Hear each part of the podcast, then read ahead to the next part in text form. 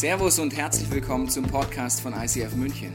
Wir wünschen dir in den nächsten Minuten eine spannende Begegnung mit Gott und dabei ganz viel Spaß.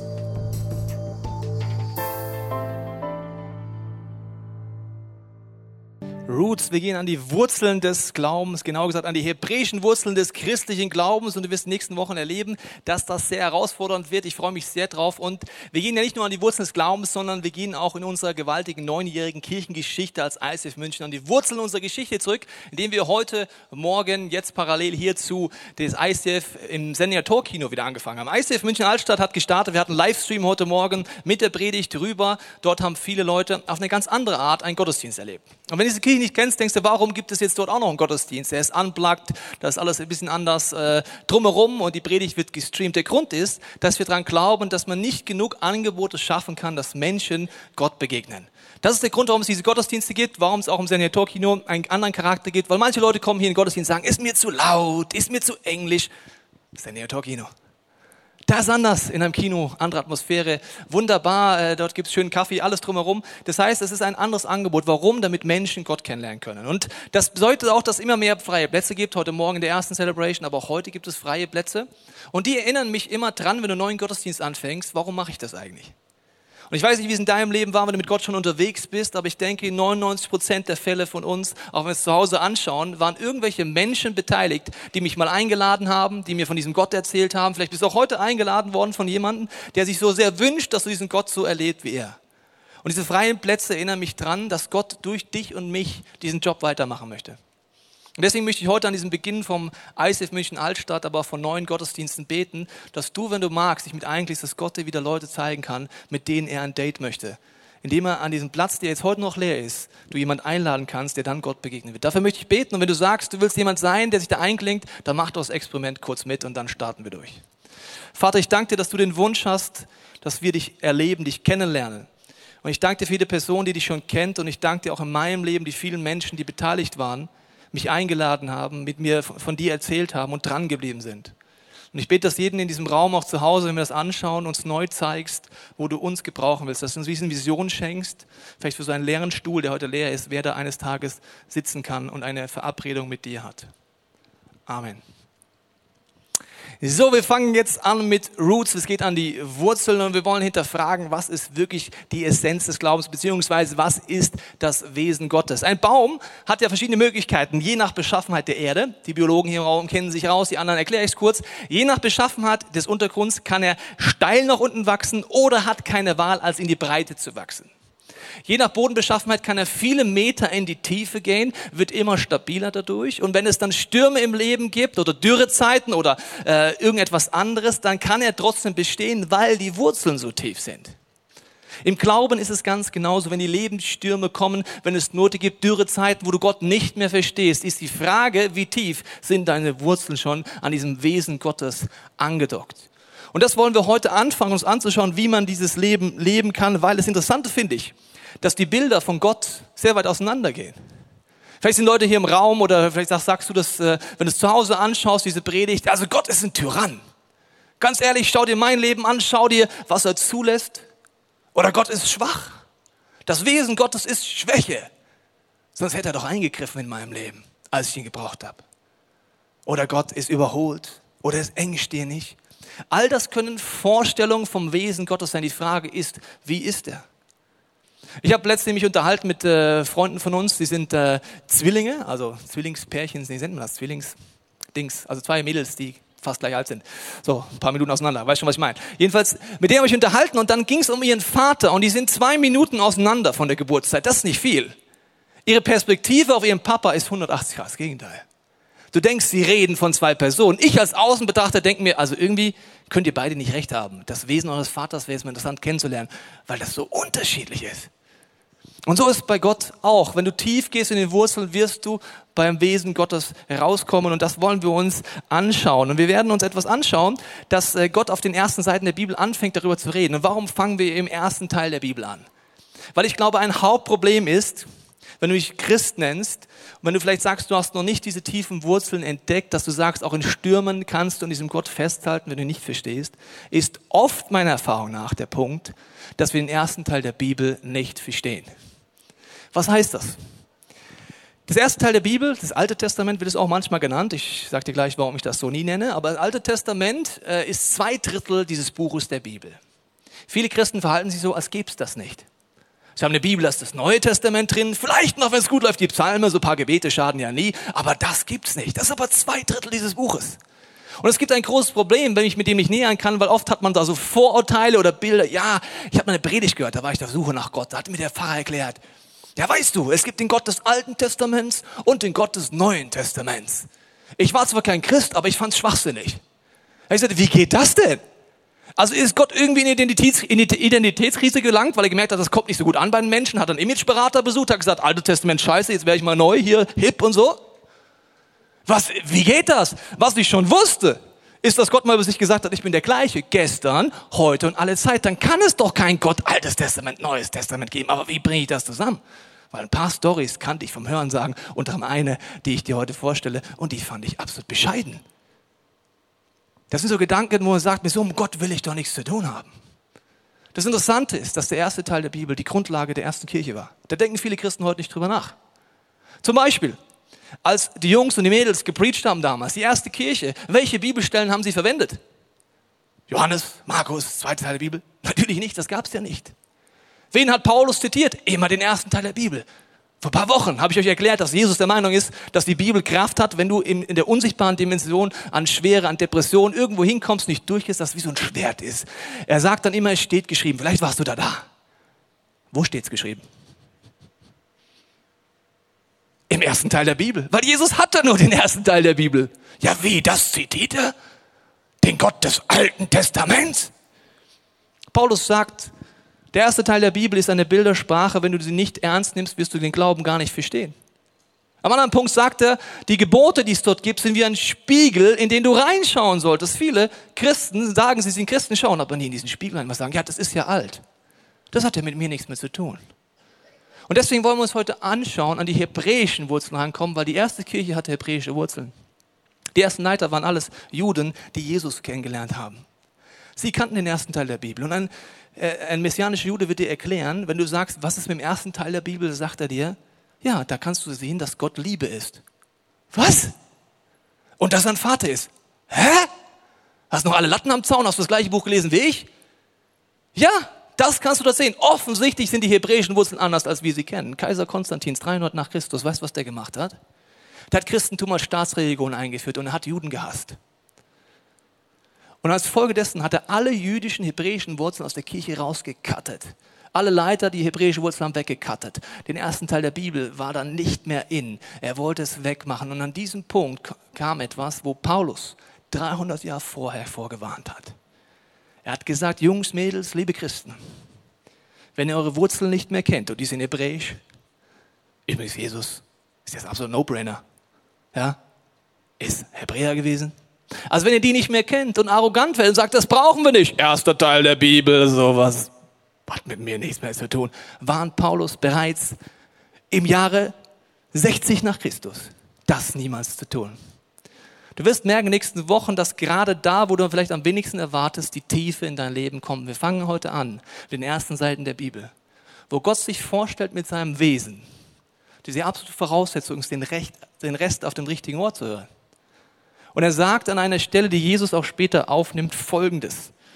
Ich bin der Gott Abrahams und der Gott Isaaks und der Gott Jakobs. Gott ist nicht ein Gott der Toten, sondern der Lebenden. Gott definiert sein Wesen auf den ersten Seiten der Bibel durch eine Freundschaft mit drei Männern. Hä? Wieso das? Wieso kann ich an dieser Freundschaft zu diesen drei Jungs Gottes Wesen kennenlernen? Ich gebe dir mal einen kostenlosen Tipp wenn du gerade auf der Partnersuche bist und gerade so einen fashion jungen Kerl kennenlernst, ja, auch andersrum geht es auch. Und dann sagst du dir, Mensch, wie, was für ein Wesen hat der denn so?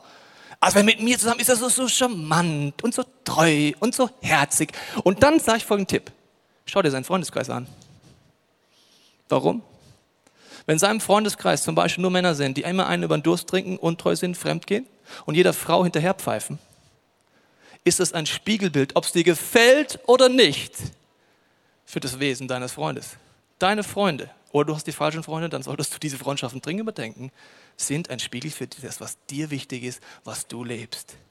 Das heißt, Gott sagt, diese drei Freunde zeigen dir, wer ich bin, welches Wesen ich habe. Und wir wollen mal einsteigen und schauen, was das bedeutet. Abraham wird übrigens als Vater des Glaubens definiert.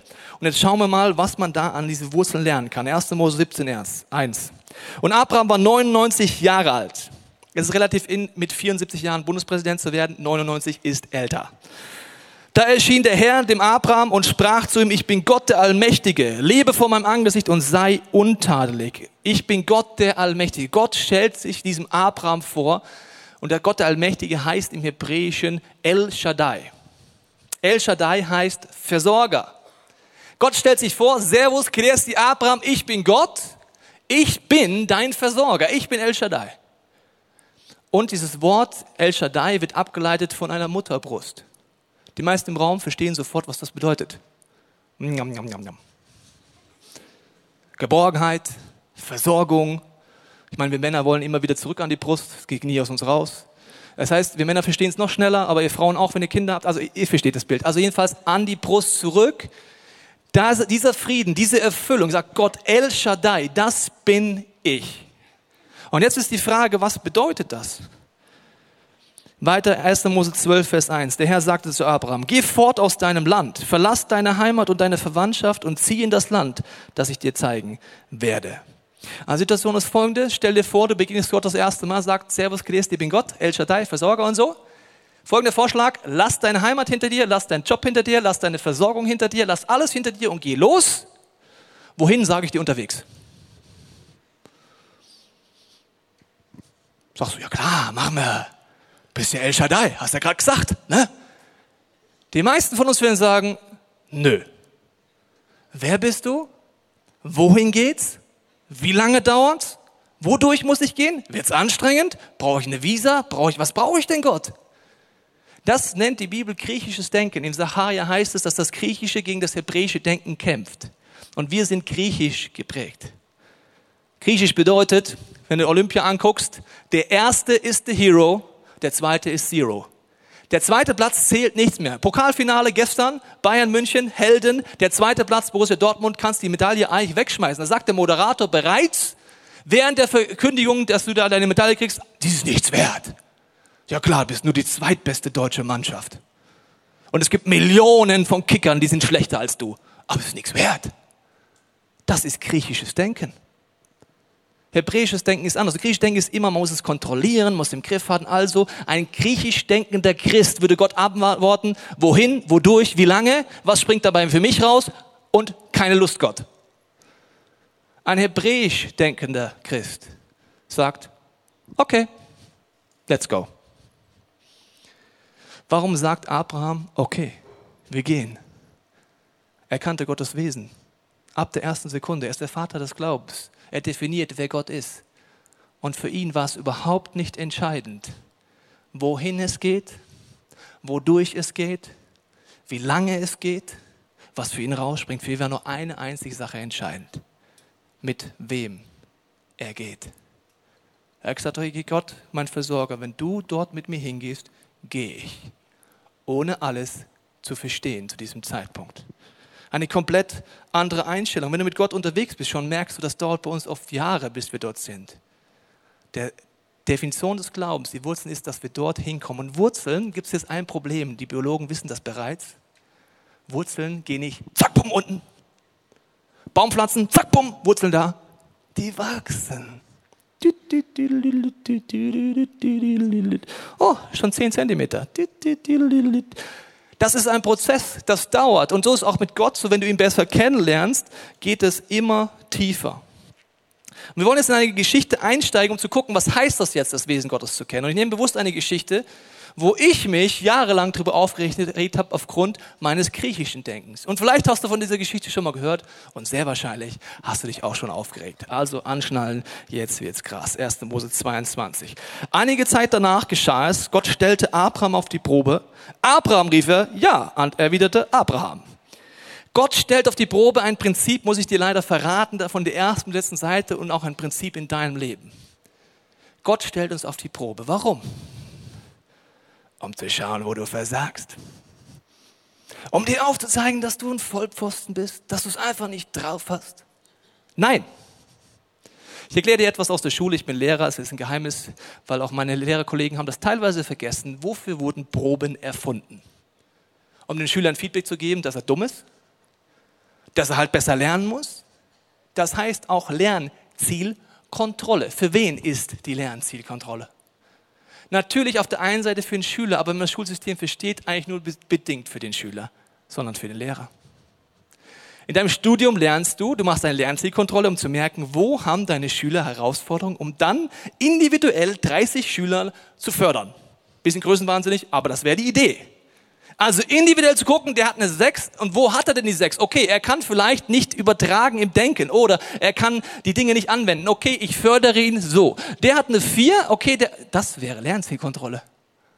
Wenn Gott dich auf die Probe stellt, dann weiß er vorher schon das Ergebnis. Also es ist ein bisschen hobbylos, wenn er so mitfiebert, ach, ich weiß noch nicht, was er macht. Ich bin, ach, Natürlich weiß Gott das. Er ist außerhalb der Zeit, aber er möchte es dir und mir zeigen. Wo stehst du heute in deinem Vertrauen zu Gott? Wo stehst du heute, wenn Versuchungen da sind? Um dann mit dir einzeln zu sagen, wie so ein Lehrer zum Schüler im Positiven, lass uns jetzt einen Weg gehen. Wenn du heute nachher merkst bei dieser Geschichte, deine Wurzeln sind noch nicht so tief, das ist nicht das Problem. Die Frage ist, ob du es dabei lässt und sagst, Gott, hilf mir, sei wie ein Lehrer für mich, dass es in die Tiefe geht. Jetzt geht's weiter.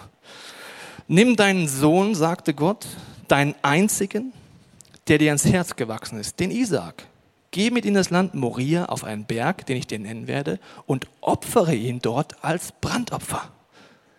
What? Also, wer einen Beweis will, dass man Gott nicht vertrauen kann, nimmt diese Bibelstelle. Da kommen Sätze, mit so einem Gott will ich nichts zu tun haben. Da steht's drin. Zum Glück ist ja nun Gott des Alten Testaments, nicht des Neuen Testaments. Oder was für irgendwelche Vorstellungen. Oder Leute sagen, deswegen muss man Religion verbieten. Da steht's. Ein Sohn töten. All das ist leider griechisches Denken und nicht hebräisches Denken. Und wenn du hier aufhörst zu suchen, wirst du nicht mit den Wurzeln beim Wesen Gottes rauslaufen, sondern abhör, vorher aufhören und sagen, das bringt doch alles nichts. Isaac war sein einziger Sohn. Es war seine ganze, seine ganze Träume lagen auf diesem Sohn. All seine Wünsche. Das sind Momente, wo Gott dich vielleicht in eine Situation führt, wo er sagt, lass diesen Traum, diese Vision los. Das sind so Momente, wo du denkst, warum? Ich wünsche mir aber Kinder. Ich wünsche mir aber das und das.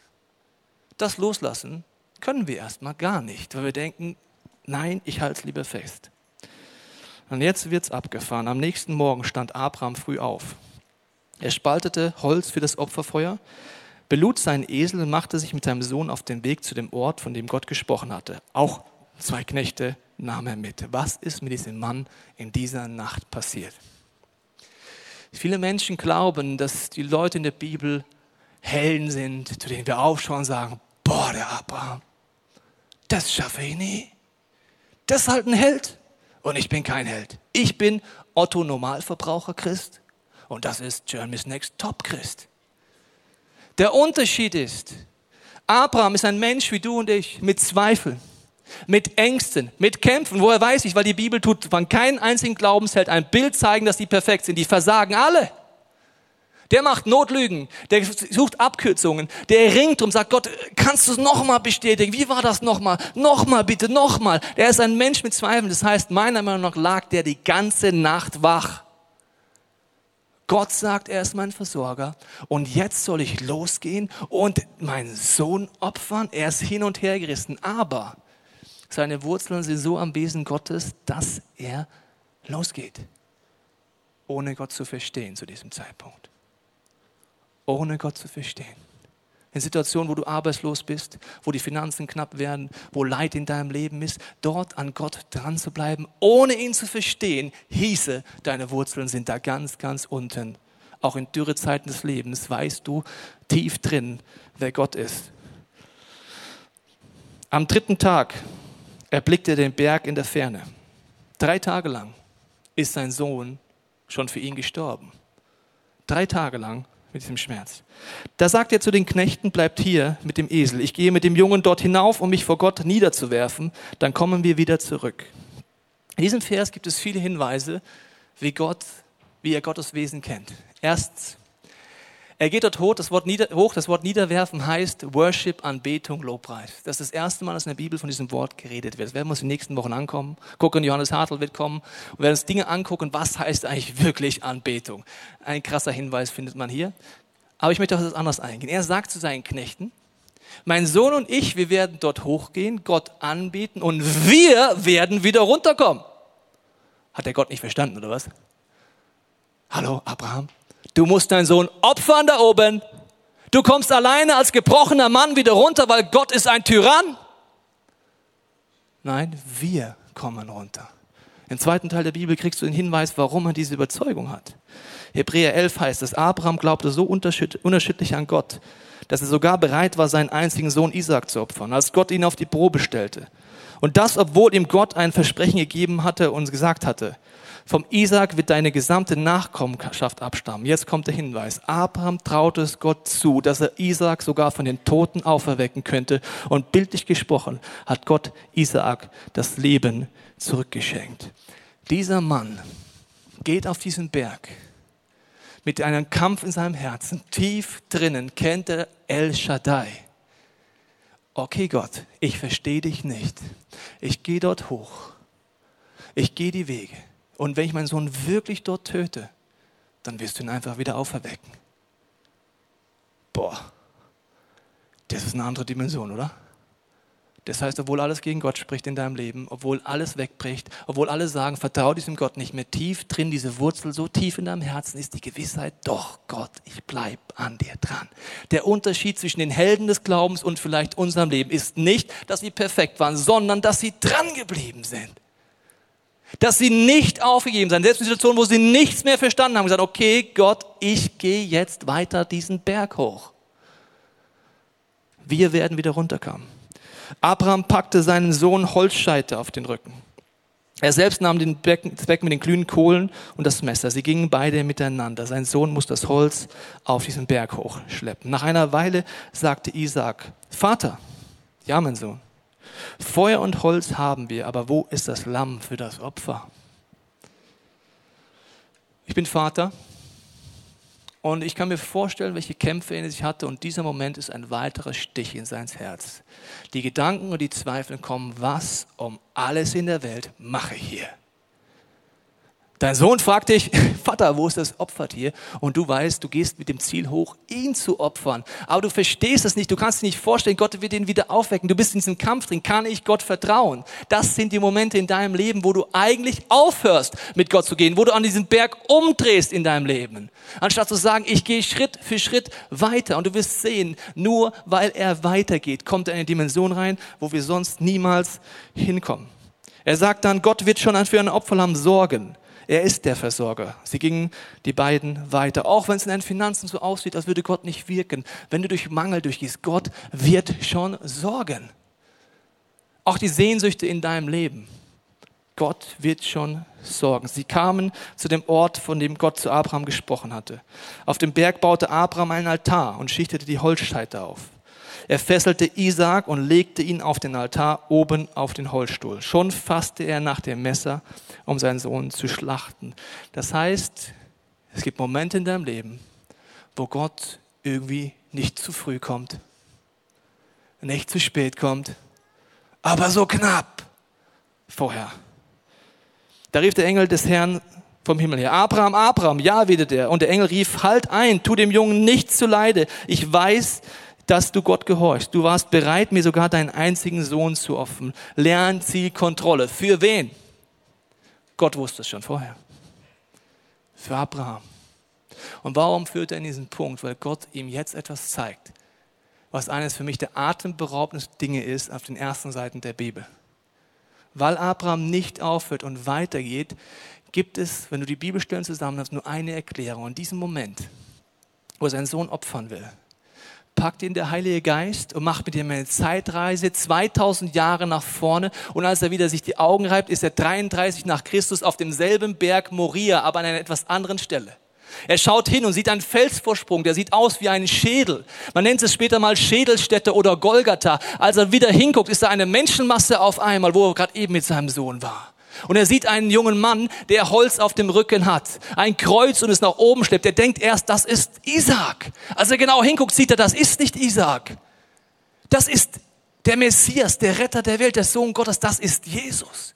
Er schaut es zu, während Jesus sein Kreuz hochschleppt, an dieses Kreuz genagelt wird und als Opfer dort stirbt. Und er sieht es aus einer Position, nicht wie du und ich, wenn wir vielleicht sagen, ich zweifle dran, wie die Zweifler damals gesagt haben, so ein Mist. Oder wie du und ich, die sagen, oh Gott stirbt da für mich, ich bin dankbar dafür, sondern er sieht es aus der Sicht eines Vaters, der gerade eben drei Tage lang dachte, dass sein Sohn tot ist auf dem Weg nach Moria, der gerade eben seinen Sohn dort hatte und geweint hat um seinen Sohn. Er sieht es es aus der Sicht von Gott. Die ganze Situation.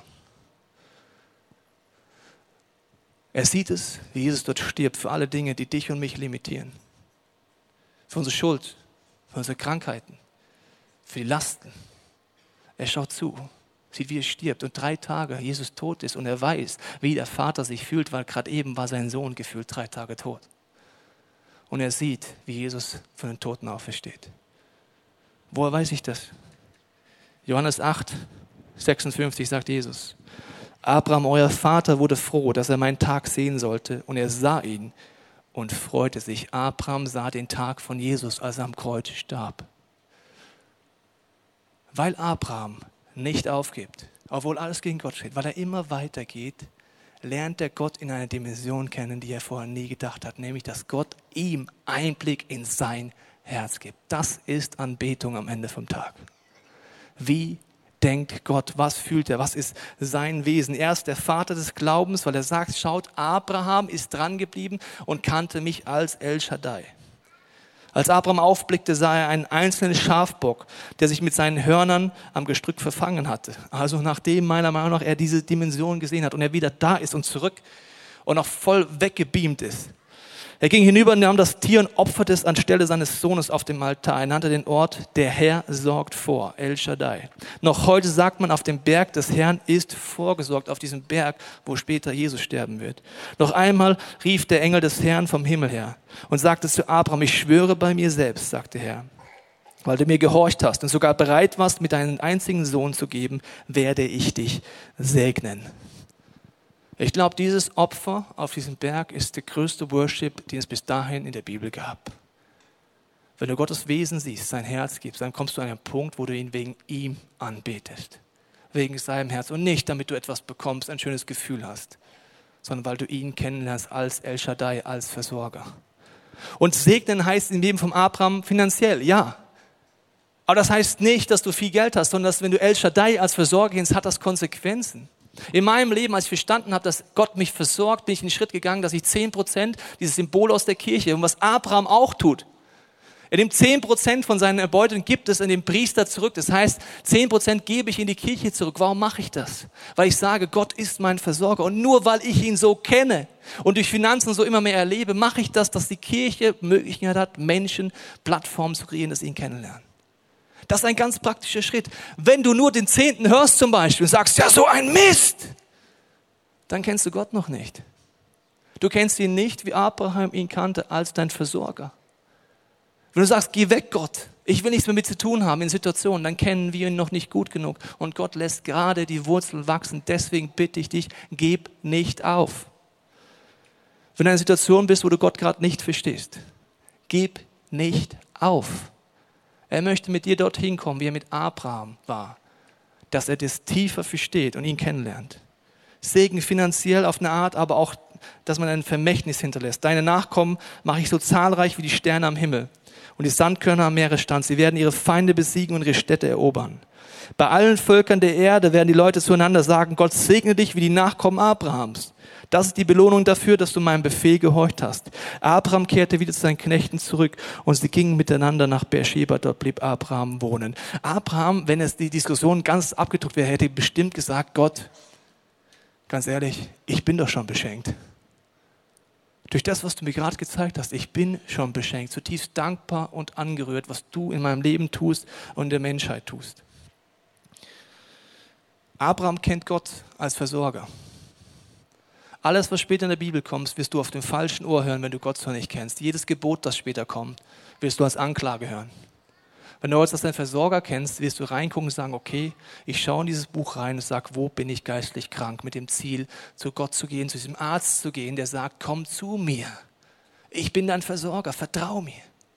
Alles, was später kommt, wirst du auf dem falschen Ohr hören, wenn du Gott so nicht kennst. Im Versagen wirst du nicht aufstehen, sondern dich schlecht fühlen und dich anklagen lassen, diese teuflischen Gedanken zu lang, weil du Gott so nicht kennst. Als Abraham versagt, steht er einfach wieder auf. Er kennt in ihm Erfolg. Er weiß, er kann ihm vertrauen. Zum Beispiel als Lot, sein Neffe, sagt, ja, wir sind zu große Herden, lass uns trennen. Dann geht Abraham einfach hin und sagt, such du dir das Land aus. Und das eine Land war wüst, das andere war fruchtbar. Warum lässt er seinen Neffen wählen? Weil er weiß, wer El Shaddai ist. Okay, ich gehe in die Wüste, kein Problem. Gott wird mich versorgen. Am Ende ist seine Herde größer als die von Lot. Er kennt ihn in Erfolg, im Misserfolg, er kennt ihn in Finanzen, er kennt ihn als El Shaddai. Ich glaube, wenn du jetzt drüber nachdenkst, wirst du merken, ganz praktisch, wie tief du schon an diesem Punkt bist. Und ich möchte dich einladen, wenn in den nächsten Minuten werden wir dir einen Film zeigen mit dem Ziel, dass du es mal aus der Sicht, wie Abraham diesen Moment hatte, diesen Moment mitkriegst, als Jesus auf diese Erde kam, als er an dieses Kreuz geht und aufsteht.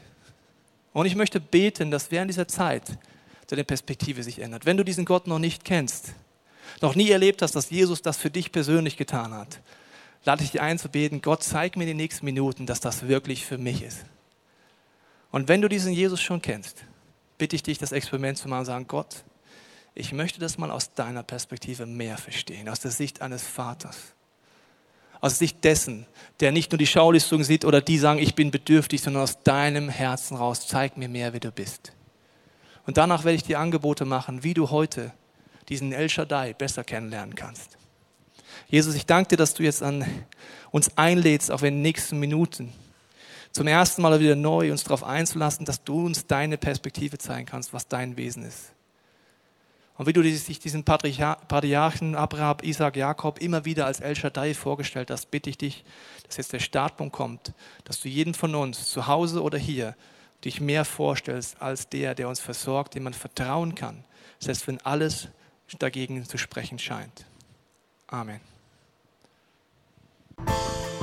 Wir hoffen, dass dir diese Predigt weitergeholfen hat. Wenn du Fragen hast, kannst du gerne an info at icf-moenchen.de mailen und weitere Informationen findest du auf unserer Homepage unter www.icf-moenchen.de.